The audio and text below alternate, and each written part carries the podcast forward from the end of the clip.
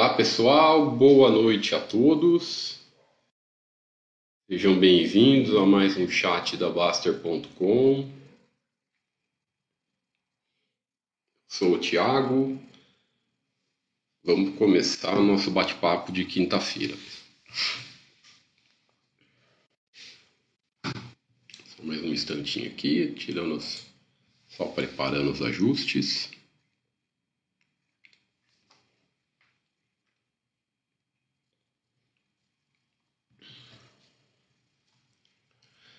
Hoje, pessoal, nós vamos conversar. Eu vou, na verdade, fazer um chat complementando os dois últimos que nós fizemos, né, nas últimas duas semanas. Na semana passada, nós falamos bastante sobre aporte, de como realizar os aportes e tudo mais. E a semana anterior, nós falamos muito sobre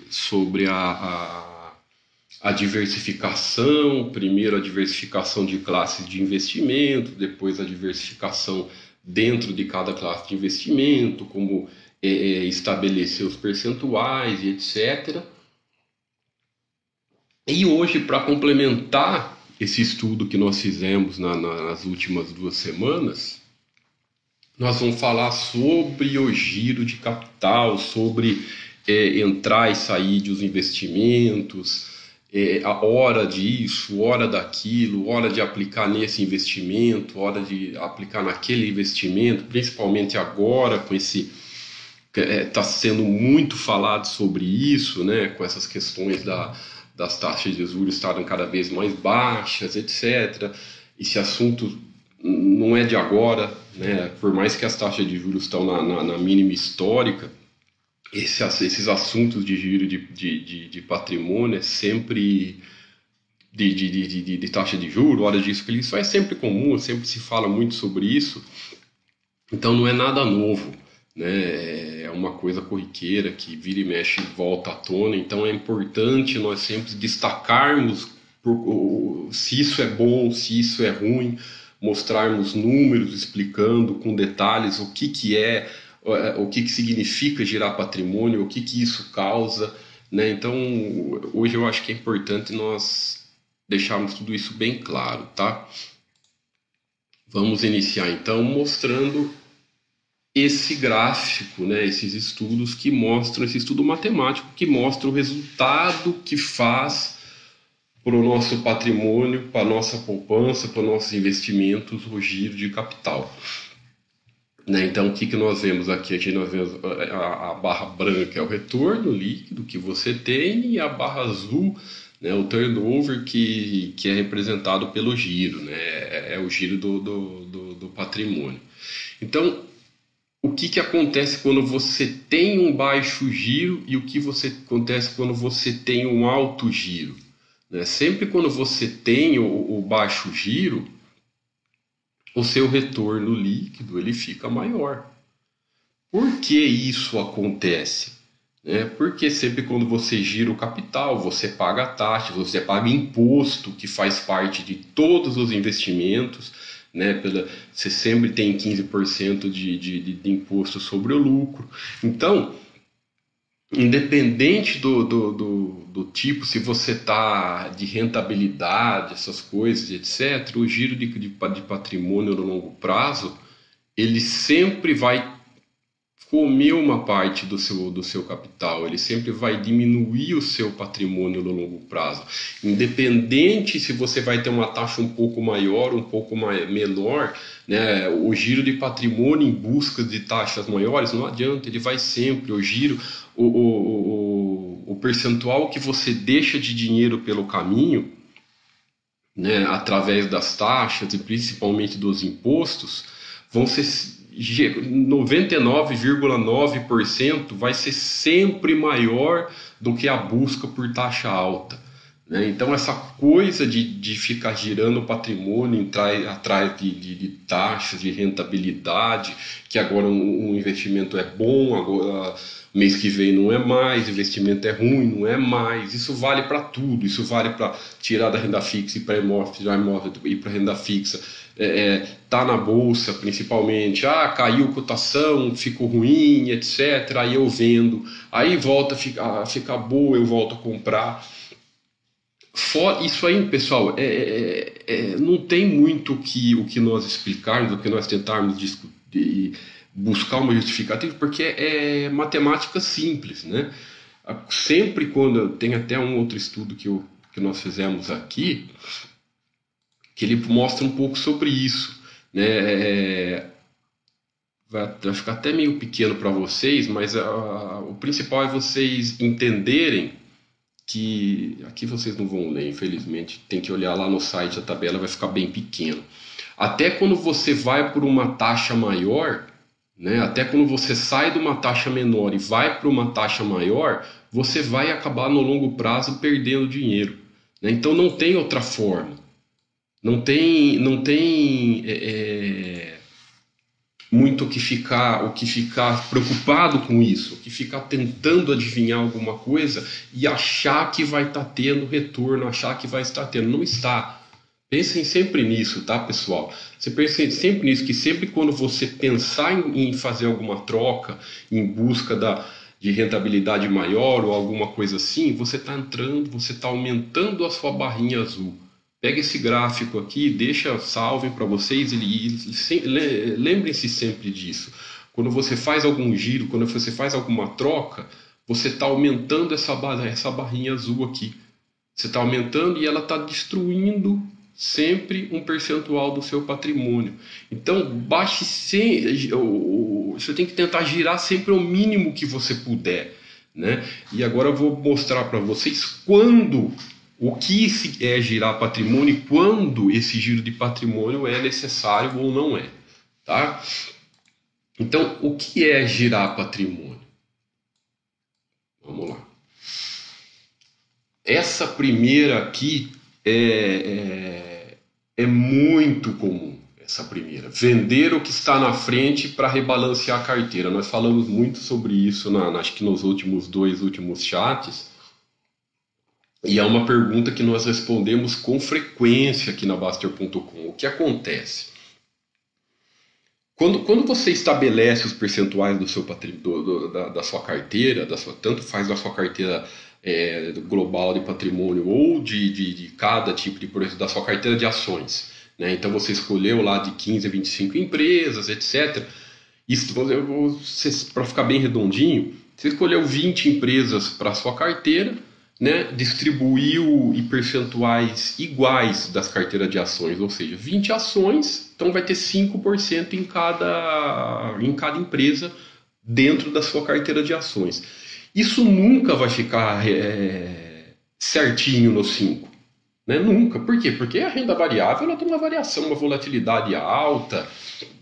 Uma hora uma empresa lá vai ficar um pouco mais, um pouco menos, uma vai disparar, outra vai ficar lá para baixo. Então, se você, a hora que você montou, você colocou tudo próximo de 5%, uma hora uma vai estar lá no 8%, outra vai estar lá no 3%, outra vai... Isso é normal, isso faz parte, né? E todo mundo comete esse grande erro, né? Vende o que está na frente. Às vezes você tem uma empresa lá que se estabeleceu 5%, ela subiu, ela foi para 8%, foi para perto de 10%, o que você faz? Você vende ela e realoca na que está lá atrás. Ou seja, você cortou o ganho da coisa boa, né, da coisa na hora boa, que no longo prazo, o que acontece? Você tem períodos de explosão, período que cai, período de alta forte, período de alta baixa. Isso é normal em renda variável, a gente não tem que se preocupar com isso. Mas aí o que acontece quando você faz esse tipo de coisa? Você limita o ganho quando é para ganhar, né? Sempre quando ela vai ganhar, ela poderia ter um grande ganho, você vai estar lá limitando. Então, isso aqui é uma grande baboseira. Você, às vezes, corta o crescimento da sua carteira, você prejudica o crescimento da sua carteira, né? Então, esqueçam isso de vender o que está para frente. E outra coisa, isso eu estou falando de carteira de ações, é para tudo, né? Então, quando a renda fixa dentro do seu patrimônio total ela subir, ela passar do percentual que você estabeleceu, o que você tem que fazer? Não é vender renda fixa e jogar e aportar nos outros investimentos. Você tem que aportar com dinheiro novo nos outros investimentos. É sempre com dinheiro novo. Rebalanceamento de carteira nunca é com venda, sabe? Nunca é vendendo o que está na frente. É sempre com dinheiro novo. É sempre você pega o dinheiro novo e aporta onde está para trás, que daí você vai automaticamente reduzindo o percentual do que está lá na frente. Normal. Né? Então, por exemplo, você tem alguma coisa que tem 50%, que você estabeleceu 50-50. Quando uma vai para 55% e a outra vai para 45%, como que você rebalancia isso? Você não precisa vender a que foi para 55%. Você coloca mais dinheiro na que foi para 45%. Daí você vai aumentar o percentual da que está para trás e automaticamente reduzir a que está lá para cima. Então, é com dinheiro novo. Então, não façam esse erro, né? Então, imaginem, por exemplo, você vê, citando duas empresas que tiveram crescimento explosivo nos últimos 10 anos. Aí, Droga Raia é uma, e nos últimos anos a Magazine Luiza, por exemplo, é outra, né? Imagine que se sempre quando elas ficassem acima da sua carteira, você vendesse.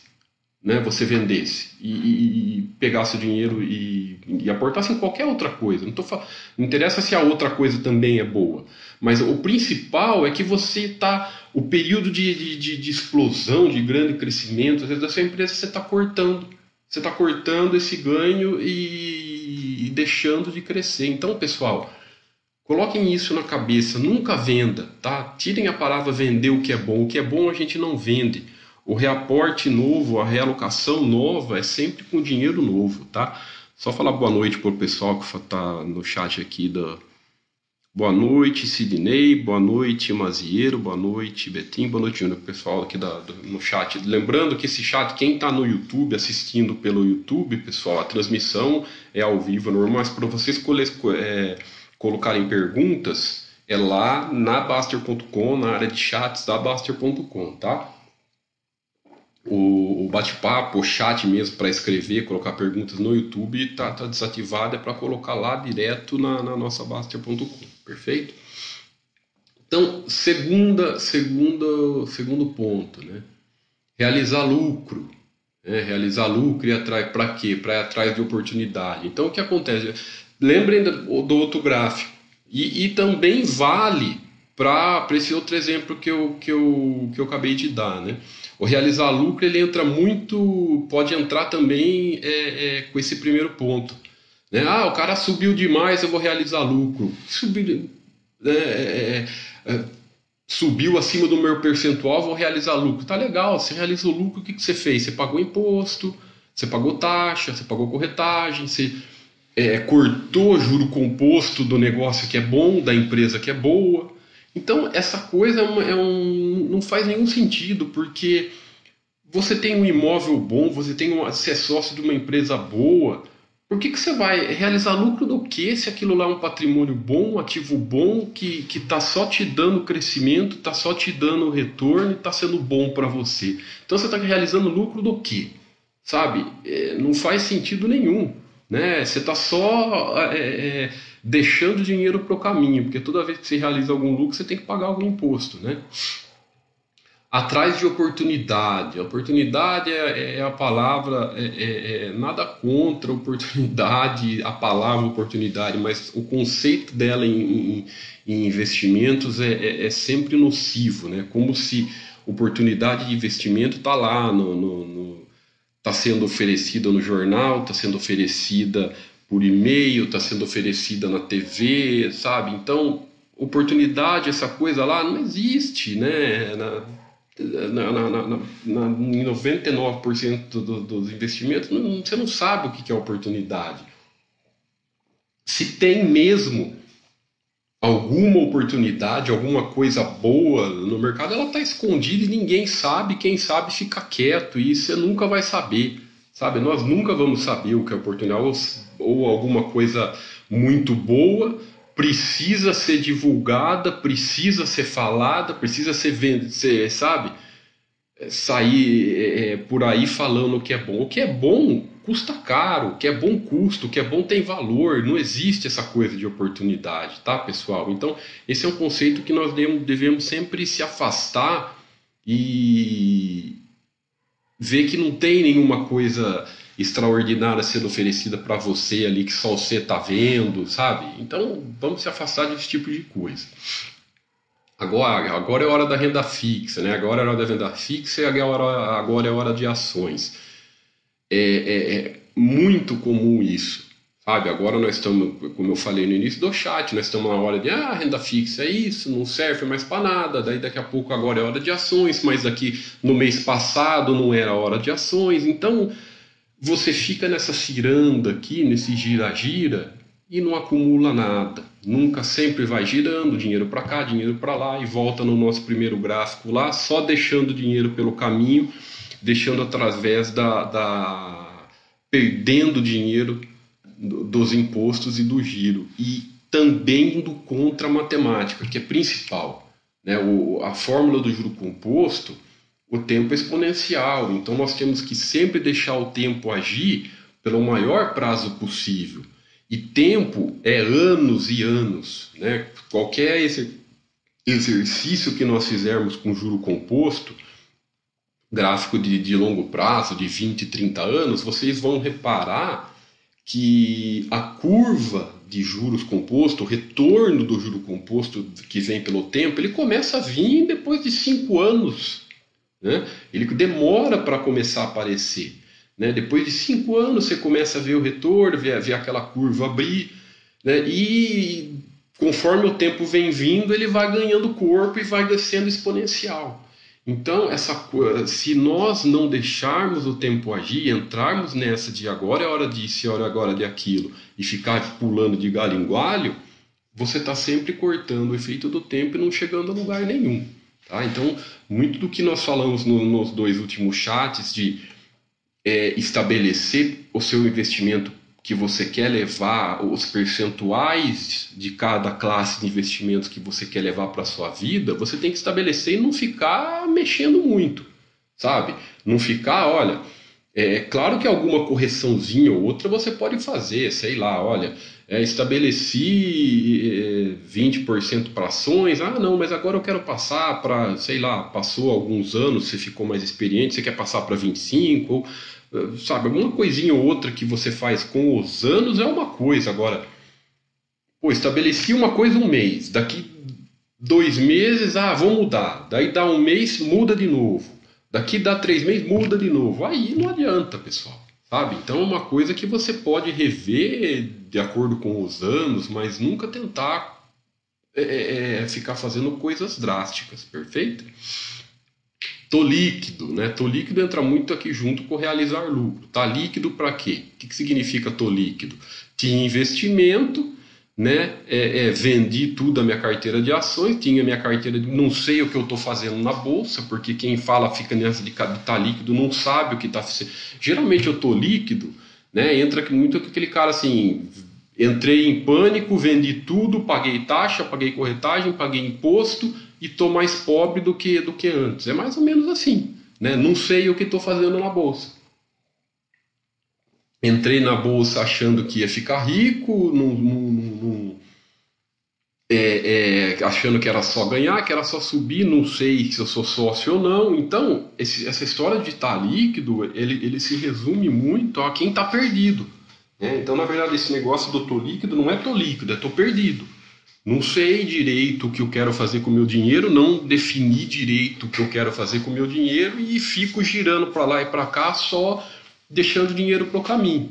Então, para não entrar nisso, você tem que ter certeza do que você está fazendo. Não tem certeza do que você está fazendo com ações, né? Não tem certeza que se você está preparado para a bolsa, não tem certeza... Se você é sócio, primeira coisa, não faz nada então. Estude antes, tente estudar antes, tenta compreender antes de fazer qualquer coisa. Segundo passo, mesmo depois que você estudou, começa devagar. Começa até aos poucos, né? Eu estudei, estou preparado, ou então fala assim, quero ir com o tempo pegando experiência, vai com pouco dinheiro, perfeito? Vai com pouco dinheiro e para não acontecer esse tipo de coisa, para não acontecer ficar desesperado e depois entrar, sair vendendo tudo, perfeito? Então, estou líquido é a mesma coisa que estou perdido, então volte a estudar, vai estudar e pare de perder dinheiro. Outra coisa, 100% em ações. Isso acontece muito, porque quem coloca 100% em ações é uma diversificação ruim, né? É uma diversificação falha no seu patrimônio e principalmente é má gestão de risco. Não tem como fugir disso. Você coloca tudo em ações do seu patrimônio, não adianta, a primeira queda forte que tiver, você vai ser expulso da bolsa, você vai ficar desesperado, né? É difícil, raramente você encontra alguém experiente, alguém que gere bem seu capital, alguém que sabe o que esteja fazendo, que coloque todo o seu patrimônio em ações. Por quê? Porque a pessoa, primeiro porque você busca uma boa diversificação do seu patrimônio, você gere o risco bem, você tem uma boa gestão do seu patrimônio, né? Então ninguém que gere bem o seu patrimônio, que controle bem o risco, coloca tudo em ações, porque primeiro ponto, a sua gestão de risco vai tá falha. Segundo ponto, o seu emocional vai ser abalado quando tiver uma queda forte, né? E vai acontecer o quê? Você vai ficar desesperado, vai sair vendendo e perde dinheiro pelo caminho. Medir rentabilidade, outra coisa que destrói muito, né? Fica calculando rentabilidade.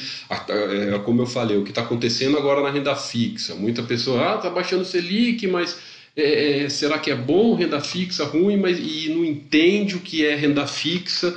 Qual é o conceito claro de renda fixa, né? Tá caindo a taxa de juros, mas o que importa é rendimento real, né? Taxa nominal não quer dizer taxa real. Essa é uma grande confusão da renda fixa. Não adianta nada você ter uma renda fixa alta, sendo que a taxa real, né, seja baixa.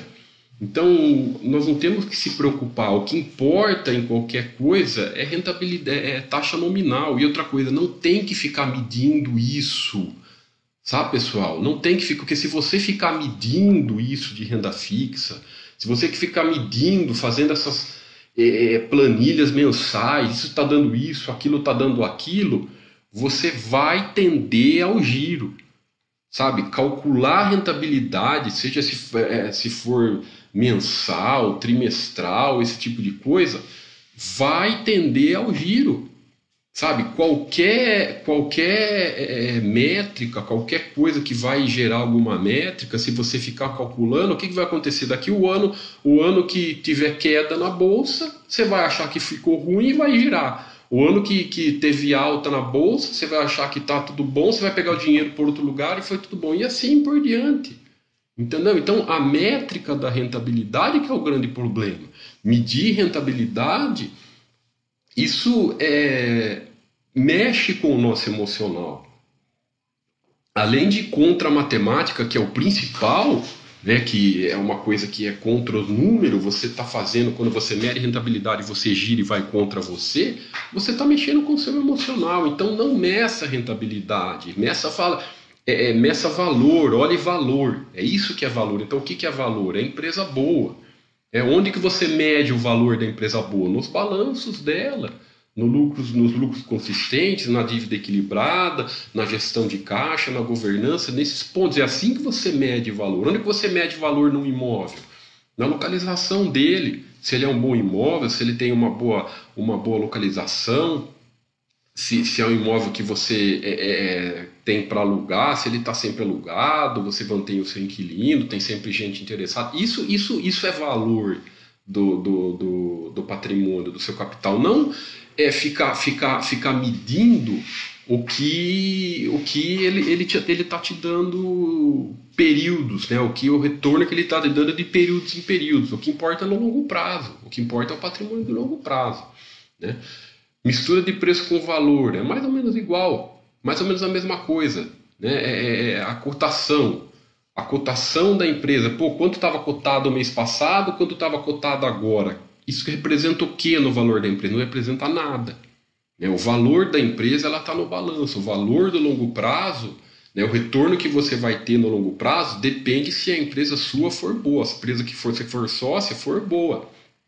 Se a empresa que você escolheu para ser sócio, se a sua carteira de ações que você escolheu para ser sócio tiver valor, forem empresas boas, o retorno vai vir, né? Então, de vez em quando, aí tem, por exemplo, tem lá na página das empresas, aqui na Bastter.com, tem lá o retorno de longo prazo. Você pega 25 anos, 20 anos das empresas, tem lá a rentabilidade, né? Mas assim, é 20 anos, 25 anos. Então, aí é outra coisa, né? Aí, o que acontece? Mas vocês estão calculando a rentabilidade? Tá, mas nós deixamos o tempo agir, né? Aí é questão de bom senso. Você medir rentabilidade de um mês, 3 meses, é nocivo. Um ano até é nocivo também. Agora, você vê retorno de 25 anos, de 20 anos, de um patrimônio que você foi acumulando durante anos e anos, tudo bem, aí não tem problema, cara. Aí é objetivo mesmo.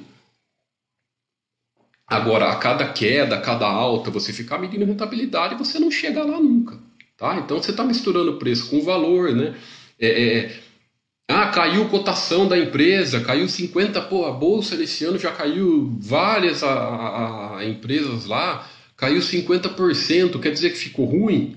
Não tem nada a ver, caiu cotação, o valor é outra coisa, perfeito?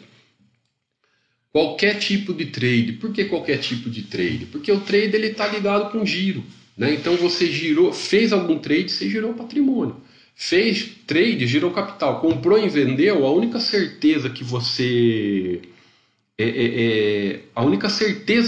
tem quando você faz um trade, quando você faz uma compra e uma venda, é que você vai ter que pagar taxa e corretagem. Então, quando você entra num trade, a expectativa matemática dele já entra como negativo, porque pelo menos as taxas e as corretagens você tem que pagar, né? Então, no longo prazo, o trade, não sei por que quase todo mundo perde fazendo trade, porque a expectativa matemática dele acaba sendo negativa, que ele precisa de alta para ganhar. Se ele cair ou ficar de lado, você não vai ter ganho, né? E fora os impostos que você ganha, você tem que pagar um pouco de imposto também. Então, trade ele está ligado a giro, e giro no longo prazo, mas dá para ganhar por um período, tudo bem, mas se você ficar fazendo, não adianta, tudo que você vai contra a matemática, cedo ou tarde você vai entregar tudo, né? Cedo ou tarde você vai perder tudo, porque com a matemática a gente não discute, né, pessoal? E principalmente também nessa questão de trade, a questão emocional, que é péssima, que acaba com a sua saúde e acaba com o seu emocional. Vender por estar caro, né? Aí entra lá nessa primeira, vender porque está caro, né?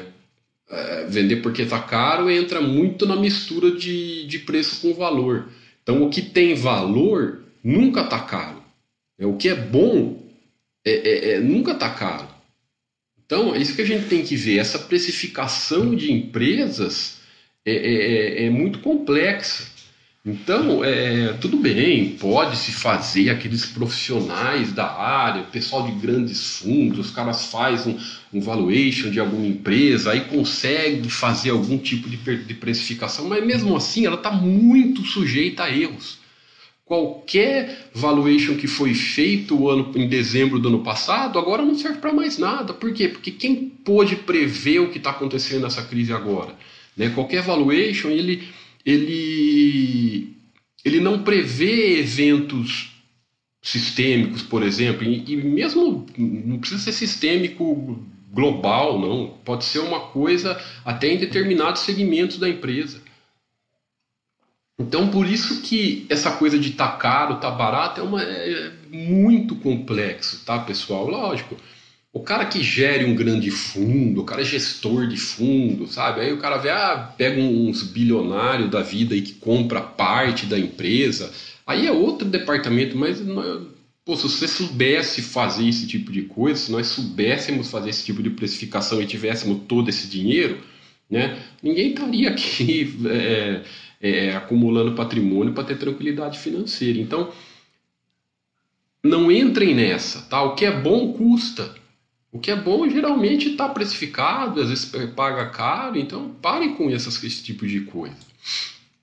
Acertar cenário, né? Outra... É interessante como esses bullshits aqui, eles são tudo ligados um ao outro. Vocês repararam?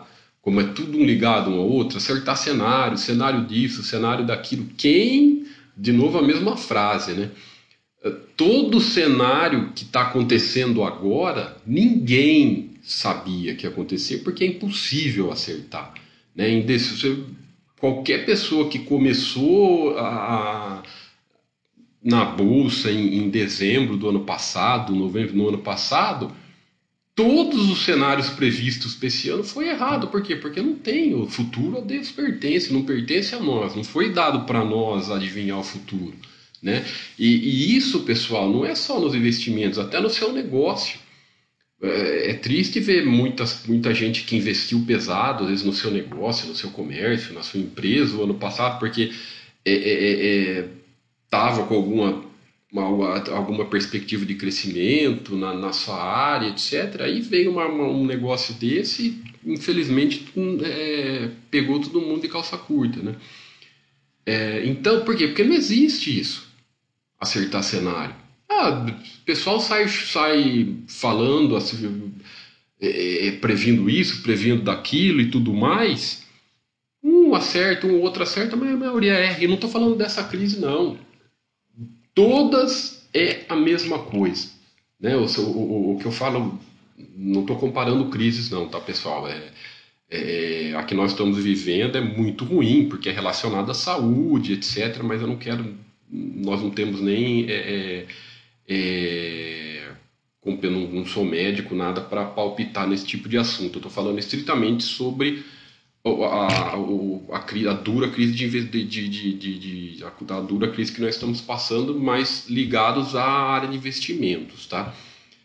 Por exemplo, na crise de 2008, para quem estava, o que se falavam na crise de 2008, antes, no ano anterior, depois no ano posterior, tentando acertar quando que tudo ia voltar. É difícil, geralmente ninguém acerta, né? Geralmente é muito complicado. Então, o que nós temos que fazer? Se afastar, manter... Pô, mas como que eu mantenho o meu patrimônio? O seu patrimônio você mantém com os percentuais que você estabeleceu sempre e bem diversificado. Porque se você manter o seu patrimônio sempre bem diversificado, você vai estar tranquilo, independente dos cenários. Vai estar tudo diversificadinho ali e o seu risco vai estar controlado. Número 12, esteirismo com trimestral, com balanços trimestrais, né? Isso é... Se você, quem frequenta, quem é assinante aqui da Bastter,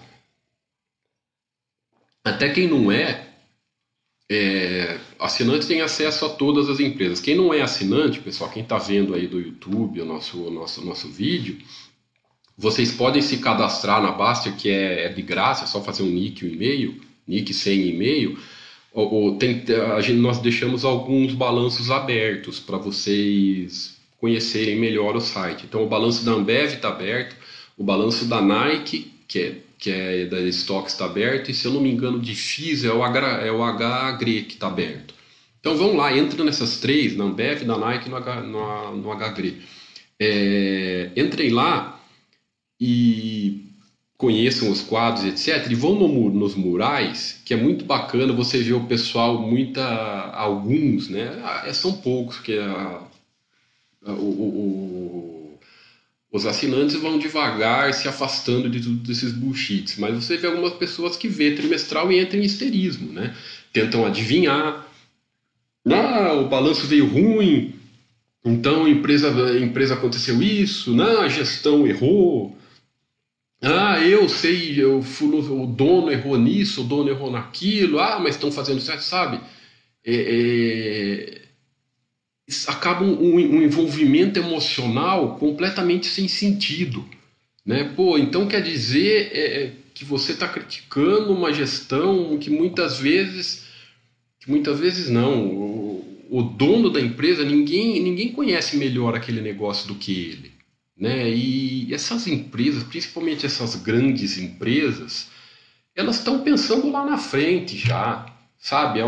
Muita coisa que nós estamos vendo hoje, as grandes gestões, os gestores competentes, esses profissionais da área que trabalham com isso, já planejaram lá atrás. Então, pô, chega a ser ridículo. Às vezes você vê algumas pessoas criticar a gestão porque a gestão fez isso ou fez aquilo, sabe? Então, se você não confia na gestão, você ficou sócio por quê? Então, quando você fica sócio de uma empresa, você confia na gestão e deixa eles trabalharem. Mas, o principal nessas coisas dos histerismos é por quê? Porque trimestre bom, trimestre ruim faz parte de todo negócio, de qualquer empresa do mundo.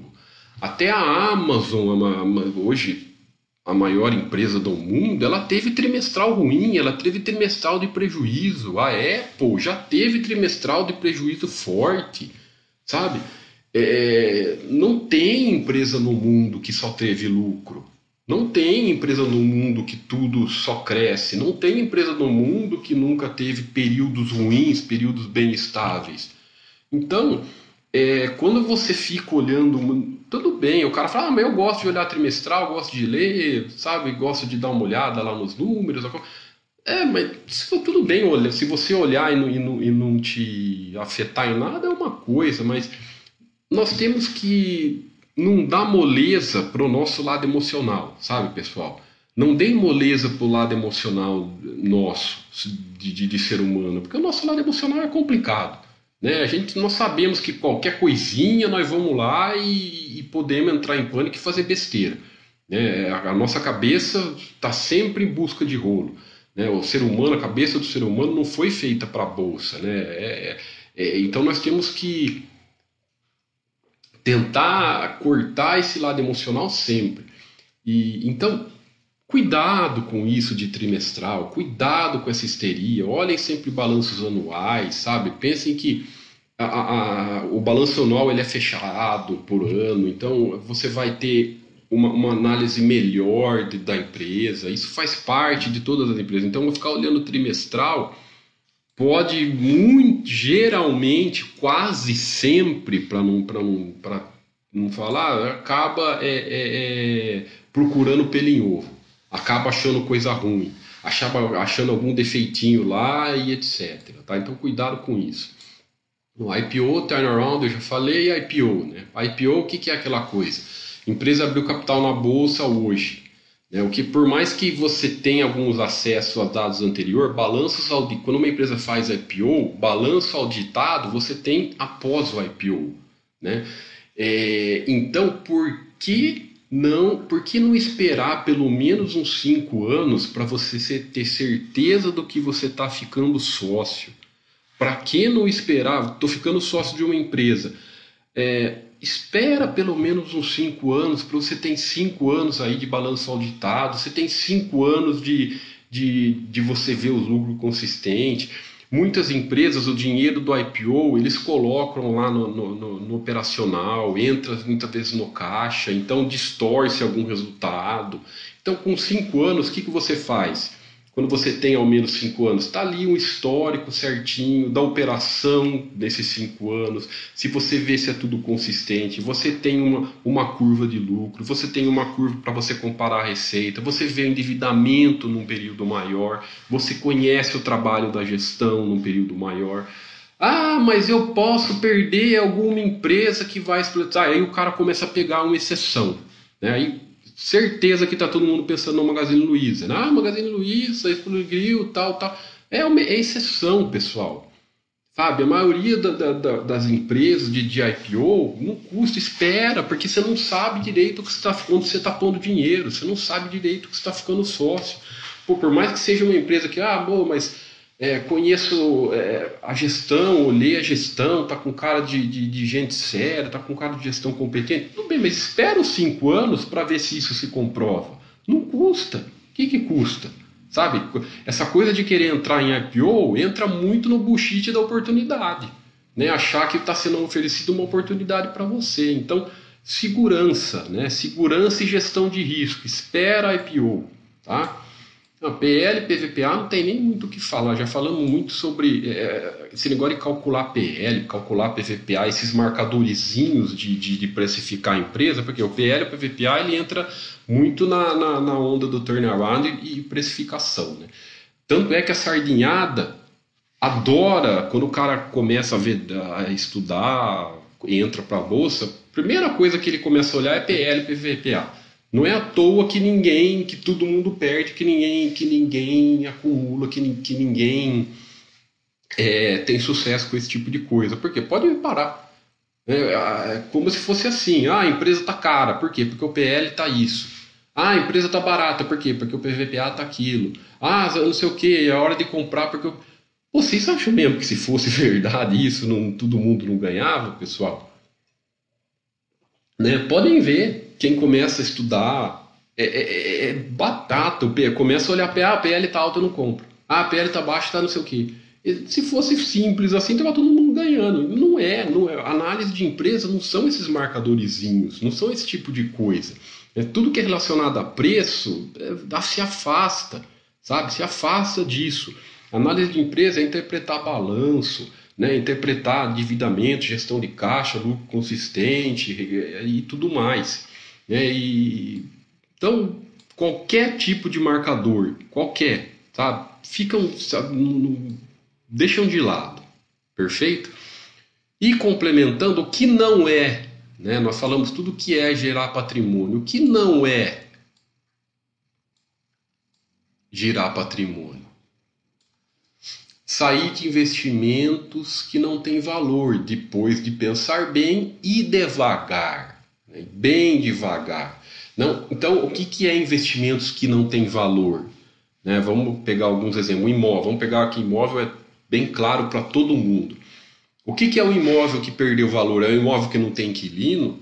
É um imóvel que o aluguel dele baixou? É um imóvel que não está corrigindo o aluguel? É isso que é imóvel sem valor? Não. Imóvel sem valor é imóvel... Por exemplo, você tinha um imóvel muito bem localizado tal, e de uma hora ou outra construiu uma cadeia do lado do imóvel. Pô, perdeu o valor.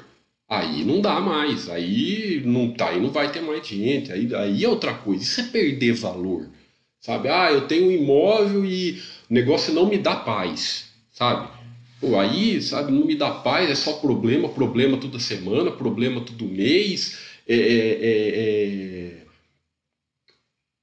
Tomar uma aguinha. Rolo disso, rolo do aquilo, rolo com documentação, rolo não sei como, coisa relacionada a rolo, imóvel enrolado, isso não ter valor, aí precisa perder valor, sabe? A questão de perder valor não está ligada à cotação, né? Passando para ações, o que é perder valor? Ah, então agora tudo que caiu mais de 50% perdeu valor, então quer dizer que as empresas que eram boas em dezembro agora não tem mais valor? Ah, tudo bem, mas pode... Mas pera lá, Thiago, agora com essa crise que veio agora, muitas empresas podem entrar em situação difícil. Tá? Podem entrar, né? Podem. Então, assim, não é a cotação que faz... Você não vai antecipar nada. Geralmente, o que nós achamos, as análises de previsão que nós fazemos, geralmente está tudo errado, sabe? Então... Se você ficou sócio de alguma empresa, né, que você está achando que pode entrar em alguma situação complicada devido à crise forte, o que você vai ter? Primeira coisa, a diversificação é a única coisa que vai te proteger. Se você está bem diversificado, não tem problema nenhum. Sabe? Não tem problema. Se você tem 20 empresas, né, você tem umas 2 ali, 3 que você está na dúvida, se vai ser muito prejudicada na crise e tal... Não tem problema nenhum, porque se as outras 17 continuar boas, maravilha. Que risco, sabe? Seu risco está diluído. Por isso que a diversificação reduz. E outra coisa, você ainda não sabe se vai perder valor, né? Isso, o que você faz? Você tem que pensar bem através dos balanços anuais. Não é, tá quase certo que os próximos 6 meses aí, até o final do ano, os balanços vão vir judiados. Por quê? Porque o país parou, pessoal. Sabe, o país parou, tá, todo mundo parou, então... Tá, mas isso já está meio que precificado no mercado, né? O mercado geralmente se antecipa. Então, pô, você não vai ter muita surpresa. Está precificado. Os próximos balanços vão ser, na grande maioria, vai ser bem, bem difícil, bem complicado. Mas é aí que aparecem as boas empresas. É aí que aparecem as boas gestões, né? Muitas podem te surpreender. Você vai achar que perder valor e não perdeu, né? Você vai achar que vai vir muito ruim, a gestão vai conseguir controlar e muitas vezes sair mais forte, né? Tem empresas que crescem na crise, né? Então, às vezes, a empresa que é equilibrada, tem caixa ali, bem controladinha, não tem dívida fora do comum, nada demais, se sustenta, passa período difícil, como 99% das pessoas estão passando. As empresas também vão passar, mas assim, isso não quer dizer que perdeu valor. Quer dizer que ela vai passar um período aí complicado e não perdeu valor. Então esse negócio de você tem que pensar bem e se dar chance ao erro. Porque você pode estar errado, e se você tiver errado e sair de uma empresa ruim, isso é o grande coisa nociva. Tá? Essa é o grande problema. Você achar que uma empresa perdeu valor e não era. Né? Não perdeu valor e você saiu de coisa ruim. Outra, de novo, por exemplo, você saiu de um bancão aí no longo prazo. Pô, 2008 você saiu do bancão, como todo mundo dizia, todo mundo previa que o sistema financeiro ia ter um problema muito grave, tal. E se você era sócio do Bradesco, do Itaú, do Banco do Brasil, se você vendeu em 2008 achando isso, né, pô, pega o resultado aí nos últimos 10 anos, né, o retorno que deu para o acionista, então geralmente isso aí está errado. Agora, e se perdeu mesmo o valor? Sabe? Você esperou um balanço anual, esperou outro balanço anual, aconteceu alguma coisa, se perder valor? O primeiro passo é botar de quarentena. Bota de quarentena, o que é botar de quarentena? Deixa ela quieta, não vende, não aporta mais nela. E vai aportando nas outras que você tem mais certeza, que você tem mais confiança tal, e deixa lá a que você está em dúvida quietinha. Em quarentena, naturalmente, o percentual dela vai baixar, então se perder mesmo o valor, a sua perda vai ficando cada vez menor. E se você tiver errado, ela não perdeu nada de valor, voltou ao normal, então você volta a aportar nela. Então a calma nessa hora, a tranquilidade nessa hora, né? Nunca vi movimento brusco, alguma coisa assim dar certo, sabe? De uma hora para outra sair de tudo, a empresa ficou ruim, tchau, de uma hora para outra. É raro quando dá certo, bem raro, né? Então calma pessoal, sabe? Calma, se você tá ali. Mais uma vez, a diversificação vai sempre te ajudar, e sempre com muita calma, para não fazer, para não depois não se arrepender, né? Vender alguns investimentos já tendo certa tranquilidade financeira, para fazer alguma viagem, alguma coisa que você queira comprar, algo assim, né? Isso é uma questão do velho bom senso, né? O que é vender alguns investimentos? Você acumulou patrimônio durante a vida, né? Chegou lá, adquiriu sua tranquilidade financeira futura, está lá com patrimônio formado, acumulou capital durante décadas aí, 20 anos tal, e chegou na sua tranquilidade financeira, né? Aí que todo mundo confunde, já tendo certa tranquilidade financeira. Sabe? Aí é já tendo. Aí qual que é o problema? Você já deixou o juro composto, já está trabalhando para você há anos. Quando você deixa o juro composto trabalhar, aí é uma coisa. Agora, o que não pode é a confusão de 2 anos com 20 anos de acúmulo de capital. Então, por exemplo, um chute bobo aqui. Ah, um cara que começou a aportar, começou a formar capital com 30 anos de idade. A hora que ele chegar nos 60, 55, 25 anos aí de acúmulo de capital, chegou na tranquilidade financeira, é uma coisa.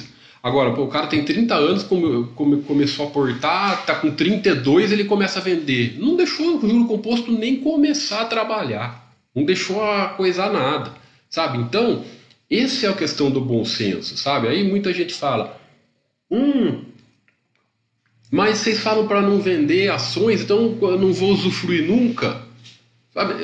Que não vai usufruir nunca, se quando você formou capital na sua vida inteira, formou um patrimônio imenso na sua vida inteira, aí é outra coisa, aí você pode, lá pode até vender menos que 20 mil e não pagar imposto, aí é outro departamento. Agora, não adianta com 2, 3, 4, 5 anos você já começar a querer vender, você está acordando aí, não deixou o juro composto agir, não deixou nem chegar na tranquilidade financeira, pessoal.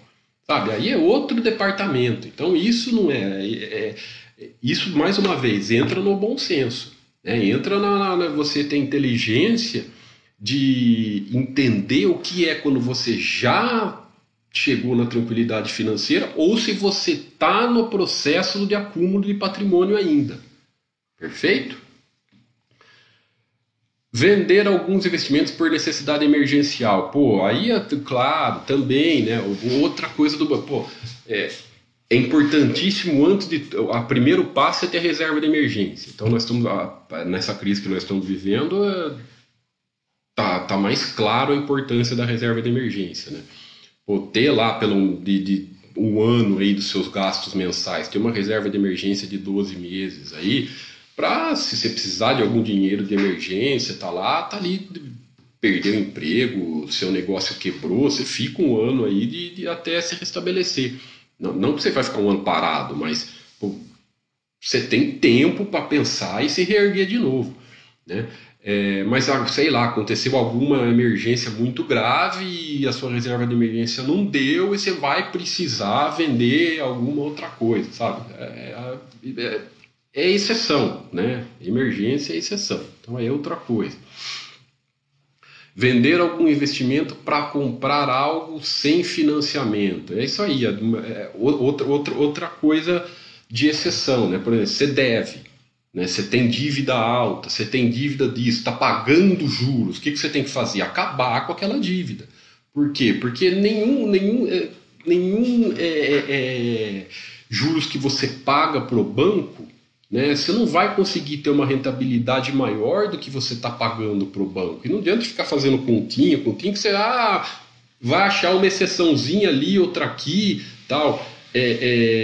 Mas exceção é da exceção, a gente desconsideraria outra coisa. Pessoa física é raro do raro. Ah, mas pessoa jurídica, muitas pessoas jurídicas é outro departamento. Empresa é outro departamento.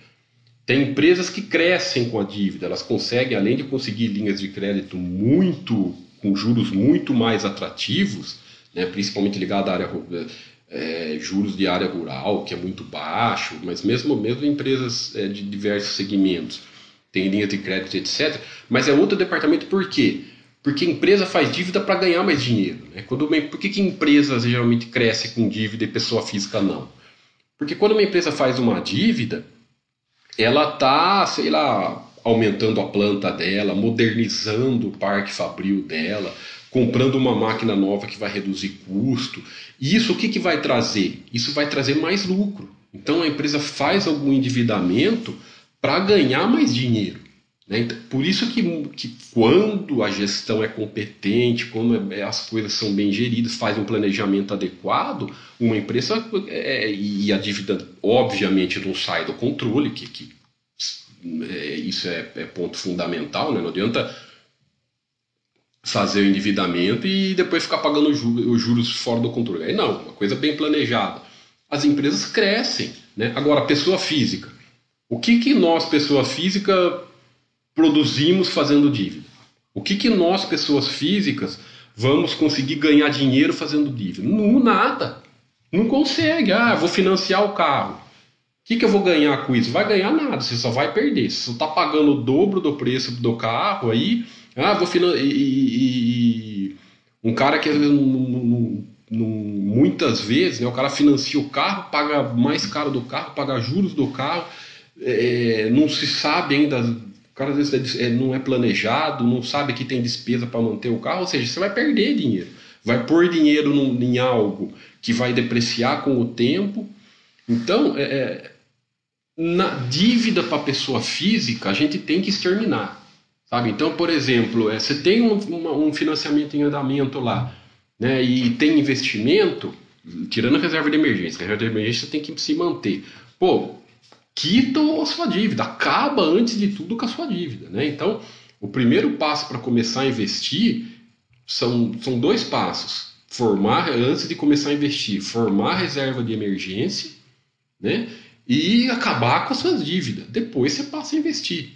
Perfeito? Então, se você tem alguma dívida, algum financiamento, pô, daí você tira dinheiro de investimento e acaba com ela e depois volta a aportar novamente. Né?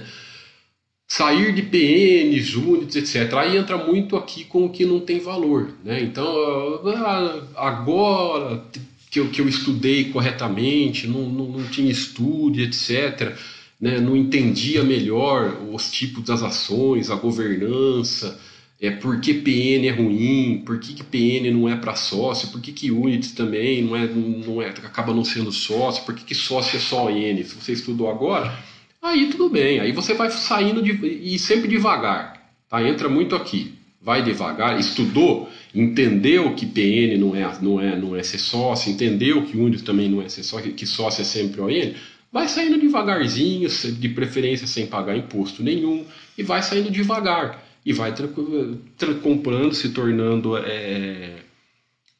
ficando sócio através das ONs. Então, nunca confunda girar patrimônio, né, com nunca usar patrimônio. Né? Essa frase aqui também. Né? Então, nunca confunda girar patrimônio com não usar. Porque o girar patrimônio, geralmente, é quando o cara tá acumulando. Sabe?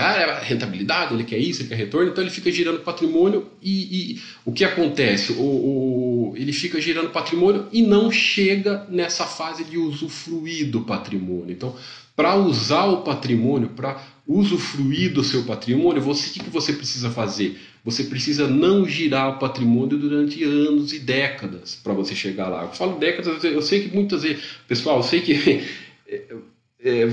a maioria assusta. Pô, décadas, Thiago. Você está falando de 20 anos? Pô, pessoal, não tem fórmula mágica. Eu sei que a realidade às vezes é dura, mas salvo exceções, né? O cara vai receber uma herança...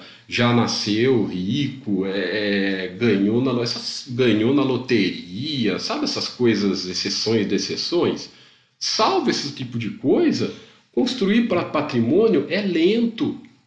Né? Construir patrimônio de forma duradoura e saudável é lento, vai demorar. Você vai ter que ir poupando, deixar o juro composto agir durante o tempo, aí para você usufruir depois que você formar. Se você ficar girando, você nunca vai conseguir usufruir. Perfeito? Então é muito importante nós termos esse conceito matemático da importância de não girar o patrimônio. Deixa eu responder algumas perguntas aqui no nosso chat. Eu estou olhando o chat pelo celular, tá, pessoal?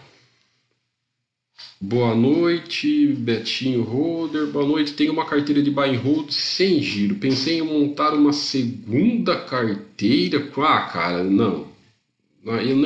Depois desse chat, eu acho que você entendeu que isso não leva a nada, né, Betinho? Depois você só tá jogando dinheiro no lixo, né? Se você entendeu que giro de patrimônio não leva a nada, por que você não, em vez de ficar formando essa carteira, essa segunda carteira aí, por que você não vai acumulando tudo de empresas boas, né? Nada melhor. A Manuela sempre com a gente aí. Boa noite, sou especialista em educação matemática e realmente o fator exponencial é o tempo, sem dúvida. Várias modelagens dessas situações afirmam e comprovam isso. É simples, né? Matemática básica, né, Manuela? que nós falamos sempre, é só olhar a fórmula do juro composto, né? Aporte vezes rentabilidade elevada a tempo, aporte vezes taxa dentro do parênteses, né? Elevada a tempo, o tempo é exponencial. Boa noite aí para Portugal, opa, um abraço, Marfério, o Baster é português, ele adora Portugal. O Denise, lembra o Baster costumava falar, é mais fácil ficar rico do que emagrecer, sem dúvida. O fator exponencial explode, porque isso, Denise, bem lembrado, viu? Por quê? Porque o juro composto, ele está ao seu lado, ele está ao seu favor na fórmula do enriquecimento. No emagrecimento não, o emagrecimento ele é mais e menos, né? Por que é tão difícil emagrecer? Porque não tem o fator tempo no emagrecimento. O emagrecimento ele vai ali, você tem que ir perdendo peso, não importa se você vai demorar 1, 5, 10 anos para perder. Você tem que mudar para emagrecer, você tem que mudar o seu conceito de vida, que tem que se alimentar bem, tem que praticar esportes e boa. O enriquecimento não, o enriquecimento você tem que ter a consciência de aporte, valor e tempo. E conforme o tempo, quanto mais tempo isso vai ficando, isso vai ficando trabalhando para você melhor, né? Ele vai te dando mais resultado de acordo com os passar dos anos. Então você está perfeito. E o raciocínio de emagrecimento e de acúmulo de patrimônio, ele é muito parecido em outra questão também. Eu não acabei de falar... Peraí, tomar uma aguinha outra minha. O que eu acabei de falar... que é duro as pessoas aceitarem que leva tempo para enriquecer, é duro. O pessoal, a gente fala, demora, é lento, o processo de enriquecimento é lento, você vai demorar, o juro composto demora para mostrar resultado, tem que ir lá, aporte, valor e tempo, trabalho, só se enriquece através do trabalho, né? Então investe em você para que você seja importante, o seu trabalho seja cada vez mais rentável, você consiga aportar mais, etc. Isso as pessoas não querem saber. No emagrecimento é a mesma coisa. Por quê? Porque no emagrecimento, se chegar... Por que todo mundo vai atrás de dieta mágica e ninguém emagrece? Porque o cara não quer saber da realidade, né? A realidade, o que é? Você tem que se alimentar bem, praticar esporte, fazer exercício e ter uma vida saudável. Ninguém quer isso. O cara não quer mudar para a vida, ele quer uma coisa mágica, né? Aí não consegue nunca.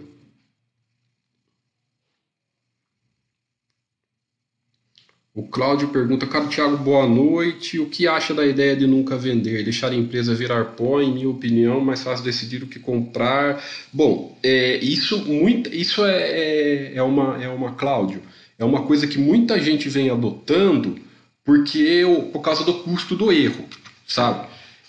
Desde que você esteja bem diversificado, Cláudio, não tem problema, tudo bem se você tiver diversificado e se você estiver de acordo, sabe? Então, é uma coisa muito pessoal. Muita gente tem adotado essa prática. O que as pessoas fazem? Diversifica bastante em valor, tá? Então, é sempre importante, eu falei muito nos 2 últimos chats sobre isso, que a diversificação tem que ser sempre em valor. Ah, mas se perder valor amanhã, se perder valor ano que vem, aí o futuro você não controla, mas hoje você tem que entrar em empresa de valor, né? E se diversificar bem, né? Não deixar, né, aquele percentual que nós falamos sempre, não deixar que nenhuma empresa, FII ou estoques passe de 2% do seu patrimônio total e etc. Aí tudo bem, né? O cara fala assim, porque... se eu errar, o cara errar, eu vou sair da empresa, vou dar um exemplo aqui. Veio 2 balanços anuais ruins, vai ser o meu critério de saída da empresa. Vamos supor que a empresa veio um balanço anual ruim e outro balanço anual ruim, aí o cara sai da empresa, né? Dá uma guinada aí, foi só um período ruim que a empresa passou, a empresa volta a crescer novamente. Ele saiu de uma coisa de valor, então ele errou, né? Então essa estratégia não tem muita gente adquirindo, e desde que você esteja diversificado né, para que o risco individual de cada empresa não seja alto e você esteja tranquilo com relação a isso, problema nenhum. É uma coisa que muito pessoal, o que você está tranquilo, viu, Cláudio? Boa noite, Ismael. Estava refletindo aqui que se a pessoa faz essa estratégia de vender o que está na frente para aportar para trás com risco de... nem sem sombra de dúvida, Ismael. Mas eu acho que a Oi isso exagerou. Não é tanto... o vender WEG você acertou, né? Porque, por exemplo, a WEG, ela só cresce, o cara... isso você acertaria, mano. O caso de comprar Oi já não, porque uma pessoa não é nem para ter Oi na carteira, sabe? Para que uma pessoa vai ter Oi na carteira? Para que uma pessoa vai ter uma empresa daquela? Então, por que entrou numa empresa daquela? Isso é aí que eu estou falando que você deu uma exagerada, mas o principal que você está correto, Ismael, é que você está cortando o crescimento, seu retorno na WEG, entendeu? Esse é o grande problema. Esse negócio de vender o que está na frente é de uma bobeira, é de uma bobagem. Pô, deixa a hora... É aquela coisa assim, o cara reclama quando cai e reclama quando sobe. Sabe, o cara reclama quando a empresa está perdendo, não sai do lugar. Só cai. Aí quando dispara, o cara também acha problema. Então é umas coisas que nós não entendemos. Então assim, o principal... O negócio de comprar Oi, pô, não é nem para ter Oi na carteira, né? Mas o principal é isso, você cortar o ganho das coisas boas. O Sidney, antes de entrar na Baster, tinha algumas coisas que não eram compatíveis com a filosofia e tive que vender. Acho que seria a única solução. Aí perfeito, aí entrou o Sidney. Muito, assim, por exemplo, nesse caso da Unitis, né? Você viu o que de PNs, você viu que não tinha valor e foi devagar. Ou você tinha algum investimento, alguma coisa que era arriscada, que não tinha valor, né? CDB, coisa de banquinho, sabe? CDB com prazo de banquinho, aí, que é banco ruim, que tem um baita de um risco de quebrar, esse tipo de coisa que não tem valor. Aí você vai se ajustando, né? Então aí é a única solução. Isso é essa questão que nós colocamos, o que não é giro de patrimônio, né? Coisa que não tem valor e você vai acertando. Boa noite, Thiago. Não, PL eu já falei, pelo amor de Deus, Nelon. PL, esquece PL, esquece qualquer indicador, esquece... Análise de empresa sai fora de ficar olhando o marcadorzinho, sabe? PL você tá misturando preço em qualquer análise. Preço, cotação, você não mistura em nenhuma análise de empresas. Preço, análise de empresas é pelos fundamentos dela, é pela geração de caixa, é pela lucratividade, é pela qualidade do negócio, diferencial do negócio, é pela qualidade da gestão, nunca nada por preço, precificação, né? Nada em relacionado a isso, perfeito?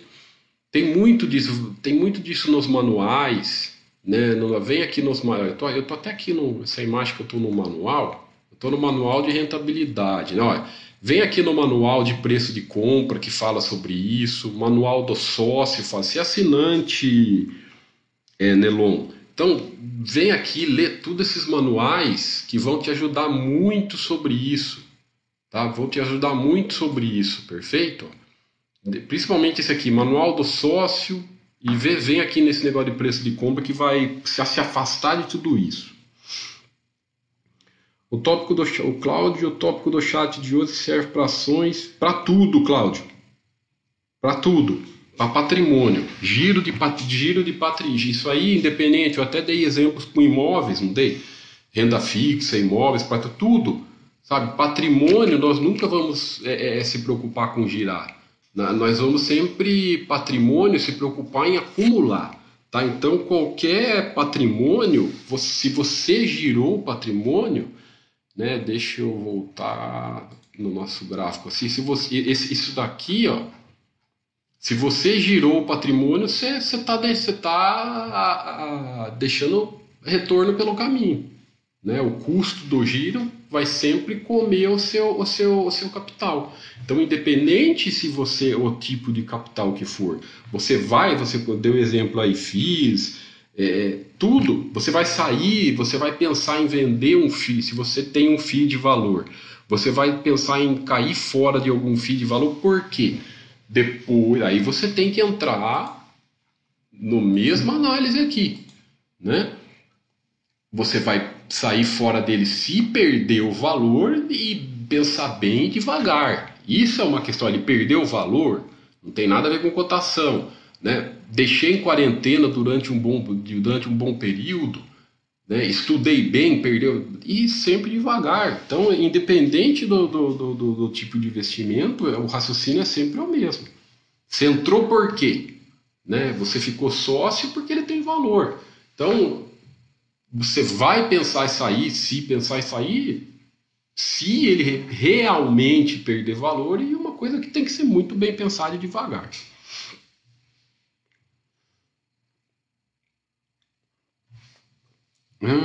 Quanto mais eu amplio o meu PL, compro... O que você está dizendo, PL aí? O que é esse PL que você está dizendo, Junião? Explica melhor para mim.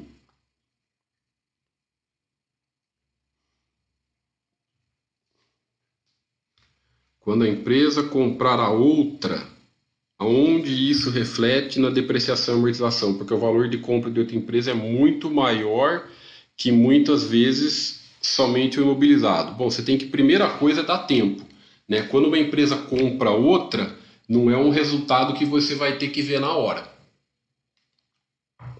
Então, isso é a primeira coisa, Junião, não tenha pressa. Quando uma empresa vai comprar outra, você tem que dar tempo para esses ajustes serem feitos. Perfeito? O valor geralmente é muito maior do que o imobilizado. Por quê? Porque o imobilizado é contábil. Entendeu? Porque o patrimônio da empresa... Isso é um dos motivos porque o PVPA, né, não serve para quase nada. Porque por que o PVPA não serve para fazer uma análise? Porque o patrimônio, o valor patrimonial que está no balanço, na contabilidade, ele segue normas contábeis, né? Já falo sempre sobre isso. O balanço, o valor patrimonial de uma empresa que está na contabilidade, ele segue as leis contábeis corretinhas, tudo certinho. Mas aquilo não significa que é dinheiro na realidade, né? Quando uma empresa compra outra, tem até valor intangível. Por exemplo, valor de marca, valor da marca de uma empresa. Isso não está no balanço, né? Quando uma empresa compra uma marca, isso não está em balanço nenhum, é o que uma empresa representa. Então, essas coisas de tentar interpretar, precificar patrimônio, acaba sendo inútil, né? As questões da contabilidade, o valor patrimonial, ele segue as normas contábeis do que está no balanço, mas aquilo não significa que é um valor da realidade, né? Não significa que uma empresa compra outra, muitas pelo que ela representa, pelo que ela gera de lucro, né? Quanto que qualquer fusão de empresa, compra de uma empresa da outra, a empresa não vai lá e olhar qual o valor patrimonial da empresa e esse é o preço da empresa.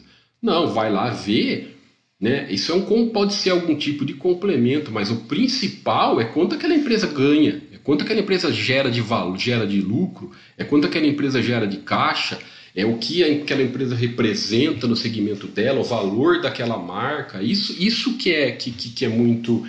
que é uma coisa até, é um trabalho até bem complexo de ser feito quando se tem fusão. Então, nesse caso, o valor patrimonial é o que está no balanço, né? Que não tem como... Essas coisas de contabilidade, ele segue padrões e normas mundiais. Entendeu o raciocínio? Então, se você for... Acho que foi até para você que eu respondi, acho que no chat passado, não lembro, né?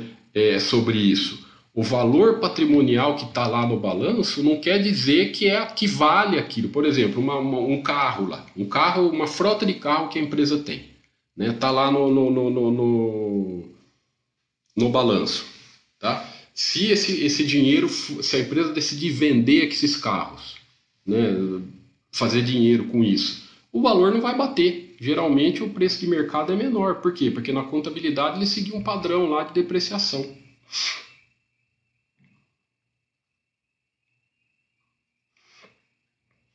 Perfeito? Então, pessoal, maravilha. Ah, tá, era patrimônio líquido, perfeito. Beleza, então, pessoal, já falei bastante, vou ficando por aqui. Já falei por mais de uma hora aí. Muito obrigado pela participação de todos, mas no chat aí bastante pessoal sempre presente com a gente, sempre participando. Estamos sempre aqui na Bastter.com. Para quem está no YouTube, assistindo pelo YouTube ou pelos podcasts, tudo mais, não deixem de vir aqui na Bastter.com. Nós não somos um canal, né, nós não somos um canal do YouTube. A Bastter.com é um site com quase 20 anos de existência. Nós estamos aqui desde 2001. Nesse trabalho de educação financeira, nesse trabalho de tentar ajudar as pessoas evoluindo e tudo mais. Então, venha aqui para o nosso portal estudar, que tem muito. Se você não quer ser assinante, por enquanto, tem muito material de estudo aqui gratuito. A área de iniciantes é gratuita. Você tem livros de graça, tem vídeos de graça. Venham aqui, venham no site estudar sempre, pessoal. Perfeito? Um forte abraço a todos. Felicidades.